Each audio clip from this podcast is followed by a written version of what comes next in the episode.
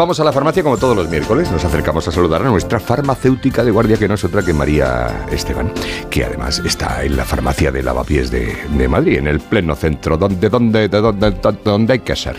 Bueno, María, ¿qué tal? Buenos días, ¿cómo estás? Buenos días, pues todo bien, la verdad. Oye, ¿qué te iba a comentar antes de hablar de lo que íbamos a hablar, que era de los botiquines en casa, que está muy bien, hay que saber qué tenemos que tener en, en, en casa, para por si acaso, para un por si acaso. Eh, pero, ¿cómo andáis de mascarillas, de test, de paracetamoles? Eh, andamos a tope, andamos, la verdad que stock tenemos, por lo menos aquí stock tenemos, y, y pero es verdad que andamos eh, a tope porque ahora mismo hay muchísima demanda. Entonces no sé lo que aguantará el stock porque es verdad que, sobre todo de test, del test dual, Sí. el que te dice tanto gripe A, B y COVID, pues es el que más está vendiendo, porque además tiene precio fijado, que es 2,94, o sea que es con bastante poco dinero te puedes asegurar de, de qué hacer y qué no hacer. Y luego pues con mascarillas pues cada vez más, porque la gente se está concienciando un poco del uso de mascarilla de nuevo, si estás con síntomas, pues un poco la lógica, ¿no? Si tienes síntomas, pues mascarilla. Si no tienes síntomas y estás bien, pues, pues nada, a vivir que son dos días. Y se está notando tan- en la farmacia, lógicamente, lo que se habla en las noticias, ¿no? Muchísimo, claro, y porque además se junta pues resfriado con gripe, eh, además el COVID eh, y por supuesto, pues al final los medios ya sabes que tenéis mucho mucho poder, entonces la gente en cuanto ya tiene un poco de tos pues también se asusta, que es normal. Claro. Y es verdad que, oye, que sí que estamos ante una situación otra vez un poco complicada y dicen que el pico real va a venir ahora, así que nada, estaremos atentos y con precaución, claro. Bueno, y seamos previsores. Bueno, y para, para ser previsores en casa, eh, ese botiquín, que, que queríamos hablar de él, pues porque es verdad que muchas veces no sabemos qué tenemos que tener en casa y que no hace falta que tengamos. Pero así una cosa básica que tú nos puedas contar que tendrías o que pues tienes. mira, tengo, tengo, aunque te llamaría la atención que ya sabes que en casa del herrero, Ya, ya, eso sí. cuchillo de palo, dice. tengo tres cosas yo, ¿sabes? Pero es verdad que el botiquín, hay que tener varias cosas en cuenta, habría que distinguir el botiquín de primeros auxilios, es decir, tienes un accidente en casa, del botiquín de medicamentos y si a poder ser tenerlo separado y es muy importante tener las cosas en lugar fresco y seco. Así que todo el mundo que nos esté escuchando y que tenga el botiquín en el baño, que lo saque del baño. El Ah. baño no es un sitio para el botiquín. Vale. ¿vale? Porque los medicamentos con la humedad pues eh, se disgregan, se distorsionan y, y pierden eficacia. Entonces hay que tenerlo en un lugar fresco y seco y fuera del alcance de los niños, o sea, eh, por encima de nuestra cabeza. O sea, en el salón, ¿vale? en la última estantería, entre dos eh, tomos Exacto. del diccionario de Por la Real Academia. pasillo, tu habitación, exacto. Entre el Larus que ya nunca usamos es. y. exacto. Perfecto, es muy buen sitio, sí. Y pues el, el botiquín, como te digo, de primeros auxilios, pues ¿qué tiene que tener para curar heridas? Pues suero fisiológico, un antiséptico, una povidona, eh, unas gasas y un esparadrapo. Y unas tiritas. Yo creo que menos es más. Si lo tienes ese poquito y bien ordenado, y hay que revisar el botiquín cada tres meses para asegurarnos de que tenemos lo que necesitamos, pues eso, para un primer auxilio, me hago una herida y tal, vas que chutas. Y recomendaría en este botiquín poner el teléfono del hospital más cercano o el teléfono del 112 o para que esté bien ordenado, ¿vale? Ya, vale, vale. Y vale. luego necesitamos nuestro botiquín de medicamentos, Mm. que aquí es donde empieza el jaleo, ¿verdad? Pues eh, ahora mismo, como evidentemente que estábamos comentando, estamos en temporada, pues hay que tener mascarillas, eh, hay que tener paracetamol, que es un básico, y un profeno.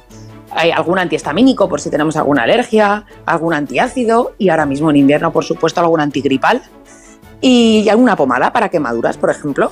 Con eso cubriríamos bastante el espectro y luego hay que tener muy claro que si tenemos alguna patología y utilizamos medicación, pues asegurarnos de tener la medicación que usamos, que esto es como de... Bueno, claro, evidentemente. Bueno, y si tenemos una patología de, de pronto que no cura una tirita, por favor, al médico. O sea, eso está claro. También, estamos- exactamente, también. Pero es verdad que con estas pocas cositas eh, casi cubres eh, muchas y luego es muy importante revisarlo, revisarlo con frecuencia. No, te- no dejar los blisters sin el, sin el prospecto adecuado, porque entonces cuando vas a coger algo no sabes para qué era. Ya. Entonces, eh, dejar apuntados cuando te han mandado una cosa, para qué te la mandaron. Eso es importante. Ya, y bueno, no y, y acumular, la, y la fecha ¿vale? de caducidad, claro, evidentemente. Para, Por supuesto, para ir por eso lo- hablábamos dentro de la revisión, efectivamente. Sí.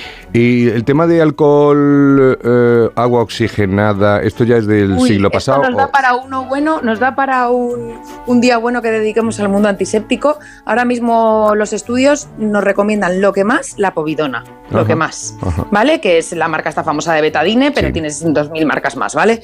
Eh, la povidona famosa eh, es la que ahora mismo está más autorizada, digamos, para todo tipo de heridas, ¿vale? Mm. Y si no tenemos eh, clorexidina o alcohol o, agua oxigenada también bien, pero es verdad que cubre más la povidona, ¿vale? Termómetro, unas tijeras, porque siempre vas a cortar. ¿Gasas hace falta tener gasas? Gasas hace falta, sí, gasas sí que lo he dicho y creo, creo que lo he dicho, gasas es para drapo, hace falta y es muy útil, porque realmente para una herida más profunda siempre es mejor las gasas. El algodón es peor porque el algodón suelta fibrillas y nos entra en la herida. Entonces, gasas eh, importante y útil, porque luego con un esparadrapo haces el apósito que necesites. Eh, bisturí, un separador de costillas en un momento determinado. no, eso yo es que no me atrevo con tanto, pero es verdad que, oye, gente que tiene mucha maña, pinzas recomiendan por si te clavas algo, pero bueno, es verdad que, que, no sé, yo soy un poco mínima y creo que es mejor tener poquito y bien ordenado, la verdad. Y eso es lo que tú decías, si alguien tiene una patología, pues yo que sé, de corazón o de lo que sea, pues que tenga su, medicación. Y que, se aseguren de tener las vacaciones, que se aseguren de tener la, medicación. Por supuesto, pues diabéticos, pues van a tener que tener eh, glucosa. Ya cada patología, pues va a necesitar eh, sus, propias cosas, ¿vale? Y luego cuando hay niños, evidentemente este botiquín se multiplica por 100. Claro, evidentemente, evidentemente. Y, eh, y, luego para los aprensivos de, libro, un pulsiosímetro por ejemplo, eso, Pues mira, los pulsiosímetros, a la que me preguntaba. Se pusieron de moda. Por cómo estamos y se están volviendo a poner de moda. O sea, yo llevaba sin vender pulsiosímetros unos cuantos meses y en esta semana eh, hemos vendido varios porque, pues claro, vuelve otra vez el tema este de, de la pandemia para arriba, para abajo y entonces volvemos sí, que, a. que miden los latidos del corazón y, la, saturación de oxígeno, sobre todo. ¿no?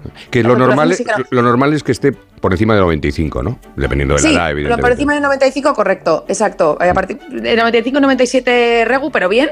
Y a partir de 97, pues maravilloso. Y luego es verdad que no sé si sabéis que ya los eh, eh, relojes estos inteligentes también te lo miden. También llevan. Lo que pasa es que cuidado confiarse ha habido gente que ha ido a urgencias porque el reloj le ha dicho que está agonizando y no. y era el reloj lo que era la batería. era el reloj lo que estaba organizando, agonizando, efectivamente. Pues María, muchísimas gracias por atendernos y por estos gracias a vosotros. buenos consejos. Muchas gracias, un beso fuerte. un besito. adiós.